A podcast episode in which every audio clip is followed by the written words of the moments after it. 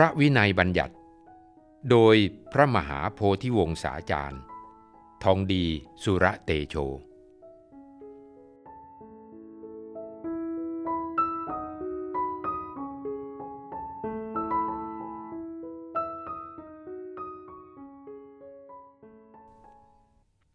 ปาจิตตี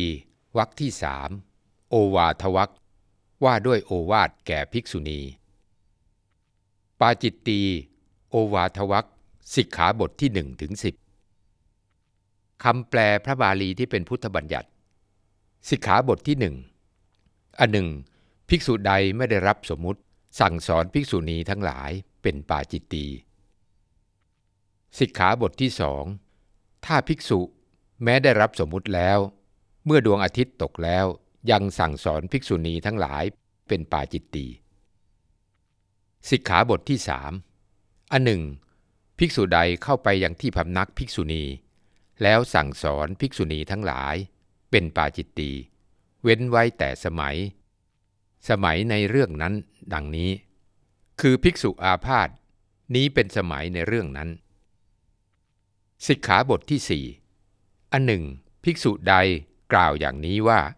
พวกภิกษุสอนภิกษุณีทั้งหลาย เพราะเห็นแก่อามิตรเป็นปาจิตตี สิกขาบทที่ห้าอันหนึ่ง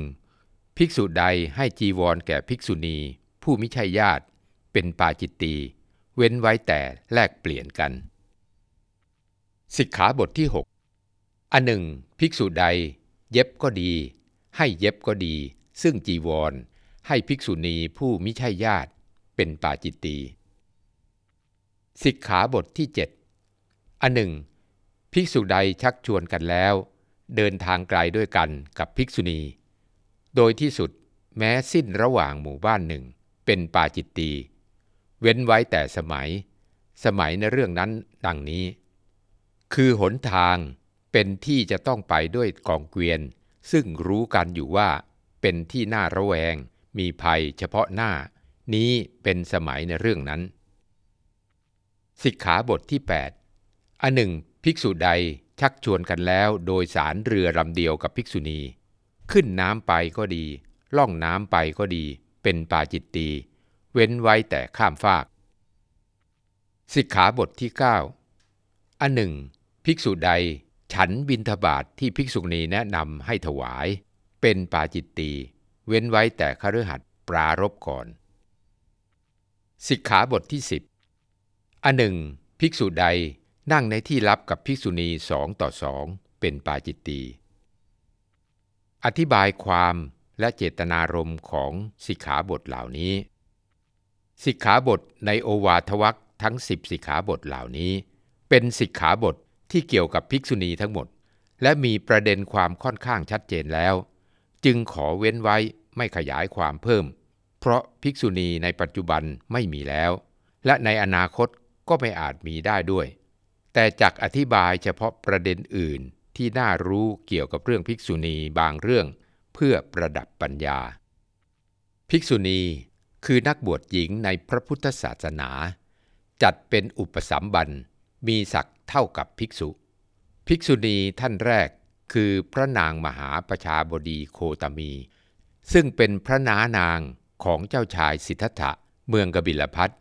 ได้เสด็จออกติดตามพระพุทธองค์มา จนถึงเมืองไผ่สาลี ทูลขอบวชในพระพุทธศาสนา พระอานนท์กราบทูลถามว่า มาตุคามเมื่อบวชแล้วจะสามารถบรรลุธรรมพิเศษได้หรือไม่ พระพุทธองค์ตรัสรับรองว่า อาจได้อยู่ พระอานนท์จึงกราบทูลขอประทานอนุญาตบวชให้พระนาง ทรงรับให้ผู้หญิงบวชได้ โดยต้องประพฤติครุธรรมจนตลอดชีวิต ซึ่งพระนางก็ทรงยินยอม ภิกษุณีจึงเกิดขึ้นเป็นครั้งแรก ครุธรรม แปลว่าธรรมอันหนัก หรือธรรมที่พึงตระหนัก ซึ่งเป็นหลักที่ภิกษุณีพึงยึดเป็นข้อปฏิบัติอย่างเคร่งครัดด้วยความเคารพ ไม่ล่วงละเมิดตลอดชีวิตมี 8 ประการคือ 1. ภิกษุณีแม้บวชแล้วร้อยพรรษา ก็ต้องเคารพกราบไหว้ ทำสามีจิกรรมต่อภิกษุผู้แม้อุปสมบทในวันนั้น 2. ภิกษุณีต้องไม่เข้าจำพรรษาในอาวาสที่ไม่มีภิกษุอยู่ 3. ภิกษุณีต้องหวังทำสองประการจากภิกษุสงฆ์ทุกกึ่งเดือน คือภิกษุผู้ถามถึงการทำอุโบสถกับการเข้าไปรับโอวาท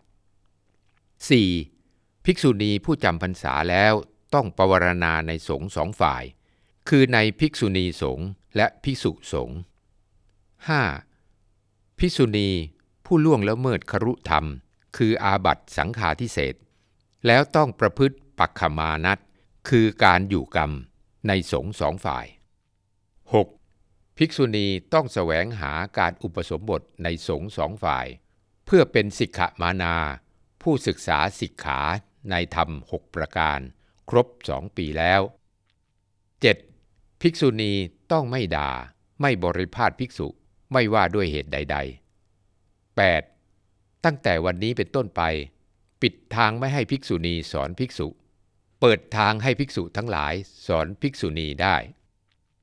ครุธรรม 8 ประการนี้ ถ้าคิดเป็นปัจจุบันในทุกวันนี้ ย่อมทำให้เข้าใจว่า พระพุทธองค์ทรงกีดกันสตรี ไม่ให้อิสระเสรีภาพ กดไว้ด้วยกฎที่หนัก ทำตามได้ยาก แต่โดยข้อเท็จจริงครุธรรมนี้ทรงกำหนดขึ้นเพื่อให้สตรีมีความปลอดภัย อยู่ปฏิบัติธรรมได้อย่างสันติสงบ ไม่ต้องหวาดระแวงภัย เป็นผู้อ่อนน้อมถ่อมตน ไม่ดิ้นรนขวนขวาย เรื่องการปกครอง เรื่องการเป็นผู้นำเป็นต้น เพราะสมัยนั้นสตรีมีความเป็นอยู่อย่างไม่มีอิสระ ด้วยไม่อาจพึ่งตัวเองได้ อย่างเช่น ภิกษุณีท่านหนึ่ง ถูกชายที่หมายปองก่อนบวชเข้าไปประทุษร้ายข่มขืนในป่าทำให้ทรงบัญญัติสิกขาบทเพิ่ม เพื่อความปลอดภัยแก่ภิกษุณี ภิกษุณีในปัจจุบันไม่มี เพราะขาดศูนย์ไปนานแล้ว และไม่อาจเกิดขึ้นใหม่ได้อีก ด้วยเหตุผลหลายประการ เช่น การบวชเป็นภิกษุณีครั้งแรกบวชดด้วยรับประพฤติครุธรรม ต่อมา ทรงอนุญาตให้สงฆ์บวชได้ แต่ต้องบวชในสงฆ์สองฝ่าย คือภิกษุณีสงฆ์และพิสุสงฆ์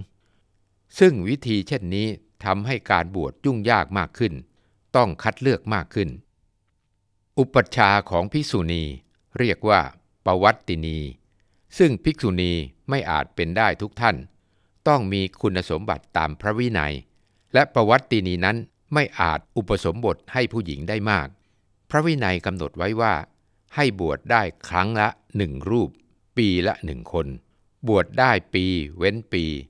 ทำให้ภิกษุณีเกิดขึ้นได้ยากมาก ก่อนบวชผู้หญิงต้องประพฤติตนเป็นสิกขมานา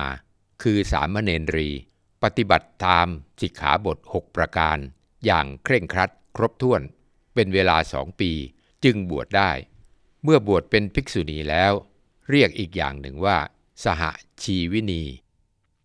ข้อยุ่งยากในเรื่องนี้เป็นไปตามพระพุทธวินิจฉัย ทรงบัญญัติไว้เป็นสิกขาบทสำหรับปฏิบัติ ซึ่งไม่อาจวิจารณ์ได้ว่าเหมาะหรือไม่เหมาะ ควรหรือไม่ควร ข้อบัญญัติเหล่านี้ อย่างเช่นสิกขาบทเหล่านี้เป็นส่วนหนึ่งของสิกขาบท 311 ข้อของภิกษุณี อันหนึ่ง ภิกษุณีใดบวชให้หญิง ผู้เป็นกุมารีมีอายุครบ 20 ปีแล้ว แต่ยังไม่ได้ศึกษาสิกขาในธรรมหประการ คือเป็นสิกขมานา เป็นเวลาสองปี เป็นปาจิตตีอันหนึ่ง ภิกษุณีใดบวชให้สิกขมานาทุกปีเป็นปาจิตตีอันหนึ่ง ภิกษุณีใดบวชให้สิกขมานา ปีละสองรูปเป็นปาจิตตีอันหนึ่ง ภิกษุณีใดบวชให้สหชีวินีแล้ว ไม่อนุเคราะห์เอง ทั้งไม่ให้ผู้อื่นอนุเคราะห์ ตลอดเวลาสองปี เป็นปาจิตตีอันหนึ่ง ภิกษุณีใดไม่ติดตามประวัตินี ผู้บวชให้ตนเป็นเวลาสองปีเป็นปาจิตตีด้วยเหตุนี้จึงทำให้ภิกษุณีลดจำนวนลงเรื่อย ๆ และหมดลงเป็นพันปีมาแล้ว การเกิดของภิกษุณีใหม่ จำต้องหาประวัตินี คืออุปัชฌาย์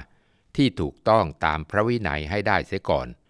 ส่วนการหาสิกขมนานั้นไม่ยากนัก การสมมุติประวัตินีเอง บวชเอง แล้วเรียกว่าเป็นภิกษุณีเอง เป็นเรื่องที่เกิดขึ้นมาในวงการพระศาสนานานมาแล้ว ยังถกเถียงกันอยู่จนถึงทุกวันนี้ โดยฝ่ายหนึ่งยึดหลักพระวินัย ฝ่ายหนึ่งยึดหลักความยุติธรรมในปัจจุบัน จะจบลงอย่างไรอยู่ที่ผู้ใดยึดหลักไหน ถูกต้องหรือไม่ถูกต้อง ถูกใจหรือไม่ถูกใจเป็นสำคัญ